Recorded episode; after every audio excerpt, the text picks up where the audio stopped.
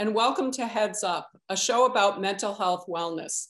I'm retired counselor Sue Mullen, and with me today is my co host, licensed family therapist Diane Vaccarello, and our two guests who are continuing their visiting with us this morning in part two of suicide awareness and prevention. Welcome to Carol LaMarche and Candace Porter from Connors Climb.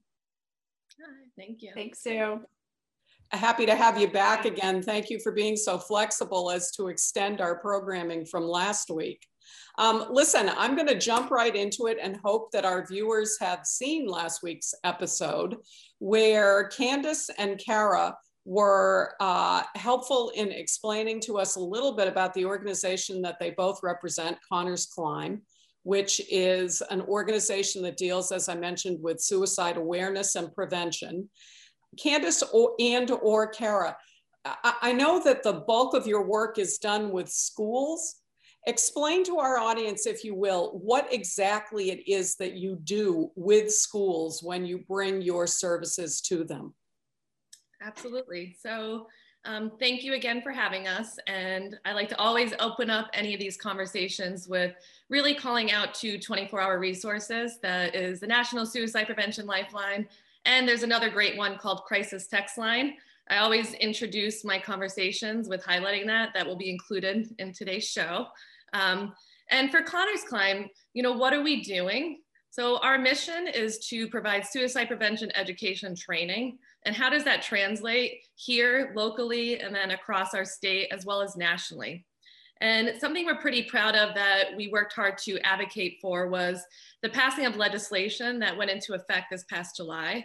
Mm-hmm. So it's noted as Senate Bill 282, which is now 193J, which is an act relative to suicide prevention. So this is the first time for our state that we're now requiring schools to provide suicide prevention education training to their faculty, to the community slash parents, and to the students. And what we do as an organization is we go in and provide evidence-based programming to meet these requirements. This varies from, you know, a two hour, a full day, a series of trainings to really train our champions, our faculty, so that they have the tools and resources to then train our youth. And our goal is to make this part of a curriculum that is an ongoing basis. And the program itself, we know that there's evidence-based programming for seven through 12. And then mm-hmm. we're also training our elementary faculty to really understand their role as a trusted adult but to also lean on the amazing work they're already doing with social emotional learning, which we call SEL. So, Candace, are you basically going in then and helping school staff? And that includes the nurse, the administrators, the coaches, the uh, classroom teachers, everybody basically that's in a school building. Yep, so, paraprofessionals, the support yep. staff, because it, it really does take a village as we all know, that everyone needs to know what their role is in helping our youth. And are you training them up to know what to listen for or what to look for in terms of the information the kids are sharing? Yeah, absolutely. So what we do is, you know, with the SOS program, the main uh, sort of acronym is ACT, Acknowledge, Care, Tell. And so, you know, we're we're starting with the adults saying, you know, these are the things that we want you to understand, the warning signs, the risk factors, um, precipitating events. And then we also explain to them about protective factors as well. So the things that are positive in those kids' lives. And what we do is we give the staff this common language that they can communicate with one another about, you know, when a child is in need or if they see something. You know, the see something, say something applies here as well. Um, but then really, you know, following through on, you know, talking about that ACT message with the students, um, talking about how no secret should be kept. Um, sure, you do, you know, want to have some semblance of, you know, um, you know, a good relationship with that child in terms of trust, but at the same time, you can't keep things like that a secret. It's, you know, our job is to be the adult, is to be that mandated reporter, like we talked about uh, in the last episode and really make sure that they're understanding acknowledge care tell um, and it's just such an easy message that it really translates across you know all different um, you know adult realms so from the food service staff to the superintendent from the youngest child to the oldest child. It's just such an easy me message to acknowledge, care, and tell to act. Well, and I think Diane would agree with me uh, that when you're working with both faculty and families, uh, you want to make sure that you're jumping on this information early in the cycle, as early as possible. I was uh, talking to some uh, former school counselors this week, and we were saying that, you know, back in the day, right, anything of concern got reported to the counselor. That was the teacher's responsibility and prime action was just to bring it all to the counselor. But experience has taught us that lots happens before it gets to that point. Am I correct in that, Diane? Absolutely. It's the, all about the prevention. And a lot of our um, early prevention and awareness programming has really been aimed even towards elementary school. And of course, uh, McKelvie, which is an intermediate school. So I'm curious for, um, as far as Candace and Kara, what your um, message, how do you adjust the messaging developmentally for younger kids as well as for the parents of those kids? How do you present information to elementary school versus high school, for example? Yeah, that's a great question, Diane. And, um, you know, I was thinking about it this morning and, you know, I think a lot of what we do, especially with our, our young, our young children, and we're saying elementary, is just understanding you know, what are they presenting like in the classroom? What are they presenting like at home? And we're really looking at early signs of depression, you know, particularly it could be related to anxiety. And it's a lot more of, you know, what are we seeing and what are we hearing?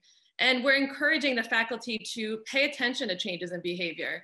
And for all of our youth, you know, we we are in a time where we don't really know our students, right? They were hybrid or fully remote.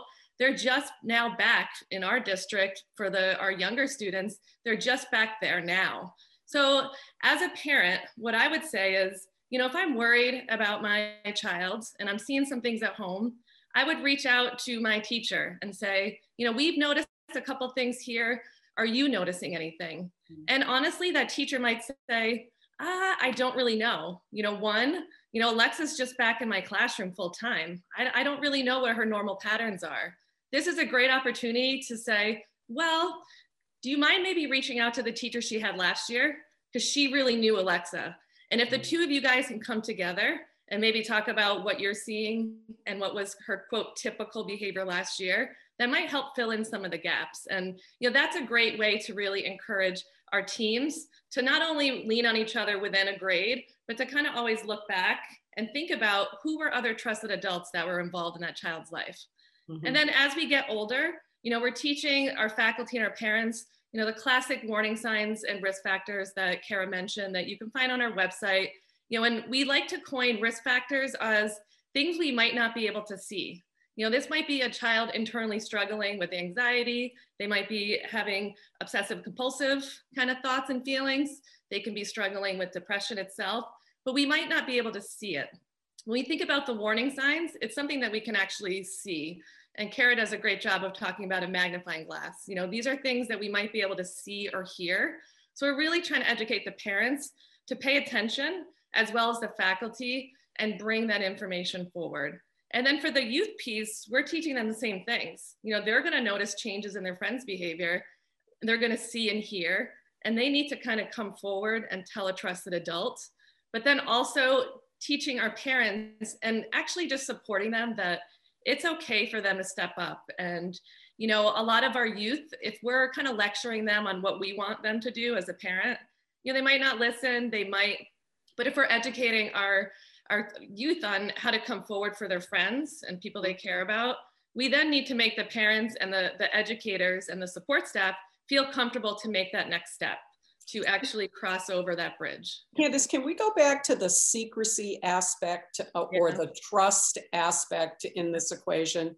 Yep. Um, how often, and Diane, I would include you in, in on this discussion too, how often do you think it is a problem that kids are telling adults things and saying, promise me that you won't tell somebody else? kids are telling other kids things and saying, promise me you won't tell someone else. Or your own child comes forward and says to you, I want to tell you something, but you have to promise me that you won't tell somebody else. Is that a frequent scenario? Well, the fact that it's in every single training video tells oh. us that yes, it's a very, very frequent scenario. Um, and so that's one of the biggest hurdles that we we talk about overcoming is saying that you know these are the kinds of secrets that you just can't keep you you have to tell and that's why we have and we have to train the adults to do this as well we're training the adults yes you're a trusted adult so these kids are going to come forward to you and they're going to ask you to keep a secret to to promise them something and what your reply needs to be i care about you too much to keep that secret i care about you and so i'm i need to get you the help that you need so I'm yeah. glad that I'm glad that you bring that up. and Kara's right. It's a part of every sort of should be a part of all sort of training and psychoeducation around this subject but it's also really important in general i think for parents to talk with kids and for us all to be really talking along the lines of distinguishing privacy from secrecy. It's really a continuum there but secret keeping generally is really not a good thing in general. Um, kids can talk about keeping secrets and things like that. But even that is a good opportunity to talk about the difference between privacy and secrecy. And when we when it comes to safety and something um, like suicide ideation, even just thinking about it, anytime it's safety related, secrets should not be combined with safety. Um, and so it's all about opening it up, pulling back the curtains, really um, shedding some light onto this in very systemic ways uh, but it's also really teaching our kids what the difference is between those things and why it's important not to m- uh, make a promise like that or certainly keep a promise like that. Um, how do we, um, Diane? How do we, uh, how do we frame it in terms of trust? Because I've heard people say, "Well, I can't say anything now because I said I wouldn't, and if I do, that person won't trust me anymore." Yeah, and that's where again it's sort of this education around the idea that um, someone is coming to you because and that's a very important thing. If somebody tells you and trusts you then they can um, also trust you to do the right thing. And we have to really explain how the right thing is. Sometimes the brain is not able to shift thinking and that person is sort of stuck in the way that they're thinking but that's not necessarily how they'll be thinking later on. And also, it's really important to emphasize in all relationships what repair is and what that means mm-hmm. that we can break trust or we can have a moment where um, we are we make a mistake with something just in general and how do we repair things like that how do we get back on track with our relationship that it's not a um, finality and that a person's life is at stake that it's really important that we make decisions in our friends and family and, and loved ones best interest even as you know overhearing something um, that you don't have a close uh, relationship with. It's more of an acquaintance. It's still better to err on the side of caution and safety. And that's just something we have to sort of support and shift in our society in general. Yeah it's interesting. yeah I, and something i think that happens naturally you know in in the treatment process is a debriefing mm-hmm. of you know the incident what the action steps are and that's typically the, the person getting referred or you know getting into treatment but i also when we go into our schools and we talk to our parents and our youth it's really important that they're also debriefing you know mm-hmm. regardless if they were the individual that was flagged or at risk or in a crisis you know what was that like because if we don't debrief and kind of come to the other side and we leave with those kind of yucky feelings and uh, that was really hard we're less likely to maybe do it again. So we want to really make sure that, you know, it might have been a challenging experience. We might have had a quote break trust. That repair piece that you said, Diane, is so important that we feel like there's a little bit of closure, at least a little bit of calm understanding so that if it happened again, you know, we would act. Yeah. Right. And yeah. I think the other point that Diane made was so important about the nuance of privacy versus secrecy. You know, we're asking you not to keep secrets, but that doesn't mean you can't maintain that person's privacy. Mm-hmm. So it doesn't mean, you know, oh, I'm going to tell the world that Candace is in trouble. Instead, what it means is I'm going to help Candace facilitate the help that she needs. And I can still maintain her privacy and hopefully repair our trust in one another after the situation is underway. Right. I think um, I, I, I agree with you, Kara. We particularly in adolescence, as you ladies all know, right? We have black and white thinkers, it's all or nothing. Mm-hmm. So, uh, being able to teach them the nuances of you can tell people who are in professional positions to offer help. And that's not the same thing as announcing something in the cafeteria. Exactly. And it's about extending trust. So, one of the things I know Candace and Kara are doing is really making efforts to have people slow down, even as a family, and identify who are the trusted individuals within your family system, within your friendship system. And it's really important that we, um, you know, I remember when our kids were really young. We um, had decided on a fire escape plan. We decided there was this rock. We used to call it Pride Rock, you know, for the movie Lion King when the kids were young. And Pride Rock is where we were going to meet. And we had a code word also for safety. You know, the word, you know, early on was a very young child's type of word. Don't tell us what it is. They used to laugh at and um, giggle at, but it was one that, you know, we had these sort of like plans that they knew if someone were to approach them, if there was a fire situation, this is no different. We have to prepare our children, our teenagers um, ahead of time and really have conversations and think about who is it that you would go to and what might you say um, and extensions of trust mean that we're able to make a decision for this person's safety and trust in another person, like an adult um, or a, a, neighbor, somebody who we feel like we can go to and would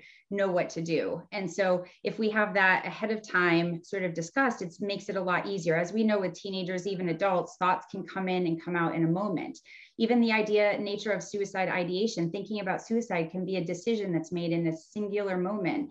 Mm-hmm. and um, so in these cases kids need help to really um, pre-process or preload what it is that they need to do in those singular moments. So i have two questions for, for our distinguished uh, trio here what do I do if I'm a parent and a child, my child comes to me and says that their friend has talked about harming themselves? That's question number one. Question number two is, what do I do if my child comes to me and tells me that they're thinking about harming themselves? So who would like to take that? Um, yeah, go ahead. Yeah. Well, I could jump in with the, you know, the parent piece and, you know, there's a resource source, you can reach out to us. And um, there's a couple great articles that kind of guides you through it.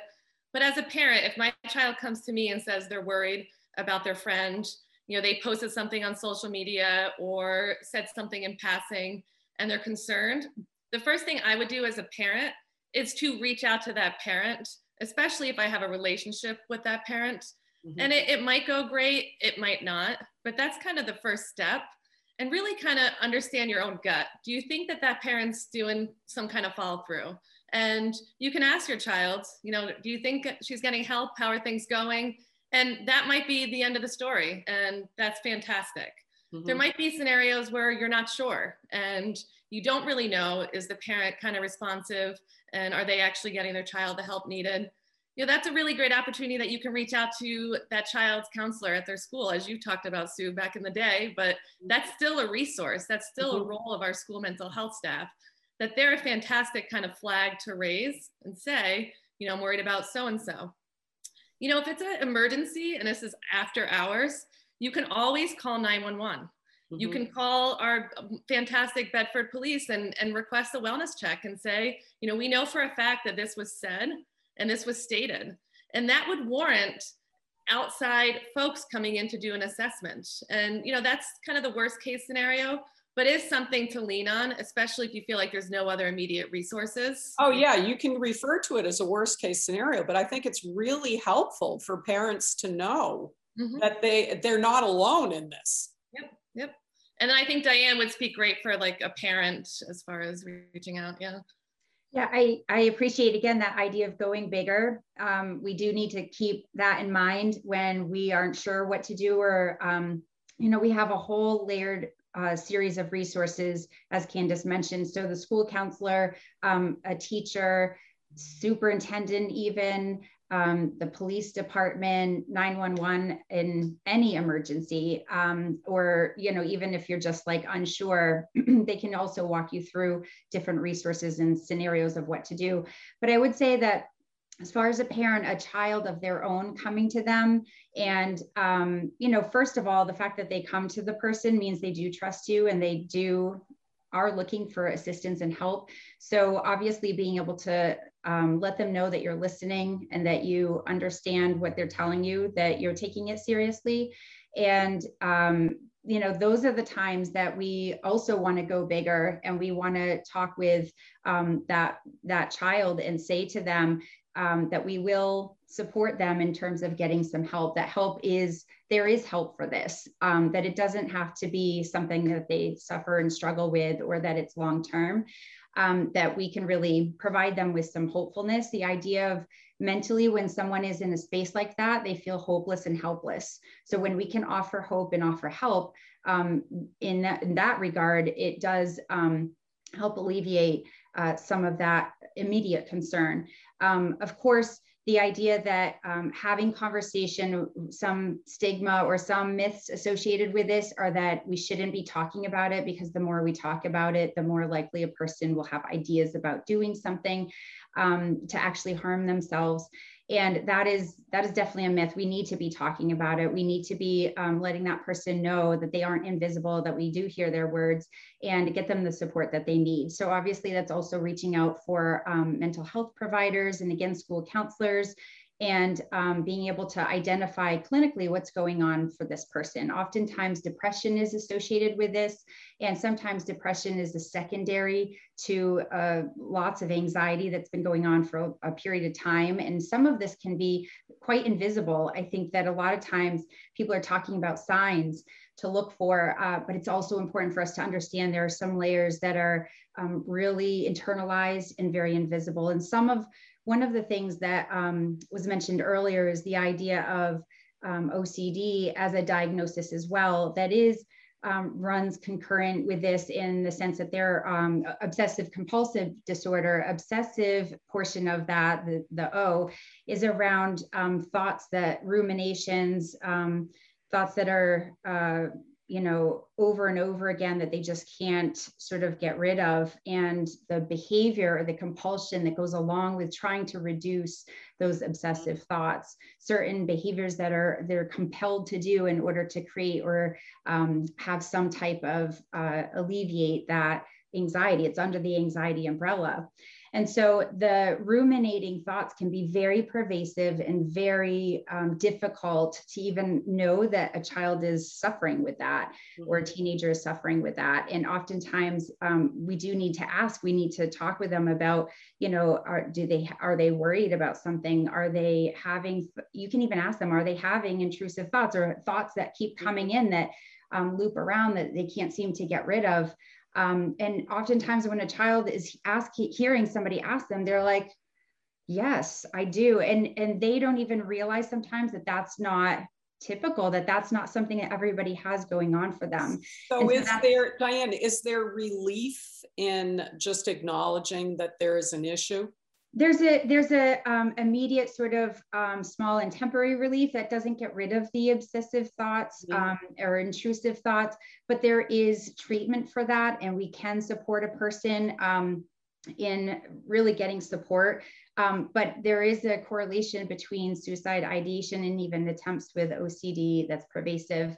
Um, alexithymia is another uh, component where people basically it's a mutation um, of emotions mm-hmm. and it's hard for them to even feel or express joy or um, interest in things and um, emotions are muted and there's kind of like a numbing out of that. So there's you know when somebody is really just sort of flat and they're pulled back and they're isolated those are some of the pieces. And it might be that their temperament or personality was sort of like that you know what i mean? And so that's where it's hard or tricky to know the signs. Um, but that's why we have to know we have to talk with our kids also um, and when ask them you know it, even so so, so if i'm the parent and I suspect that these things are going on, and I suspect that my child is having thoughts of self harm. Mm-hmm. I can get professional help. What do I do do I, as a parent, do I access 911?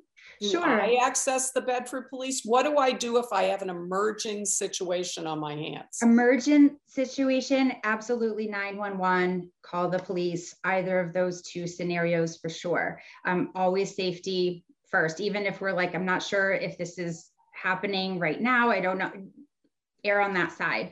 Um, as Candace had mentioned, bringing this to guidance department, even a um, child's pediatrician to their doctor, being Mhm. able to contact them. I know that um, in terms of getting support through mental health, um, if you're sort of on hold with that, contact the pediatrician. Again, go larger and let the child know that you are, again, responding and taking it seriously.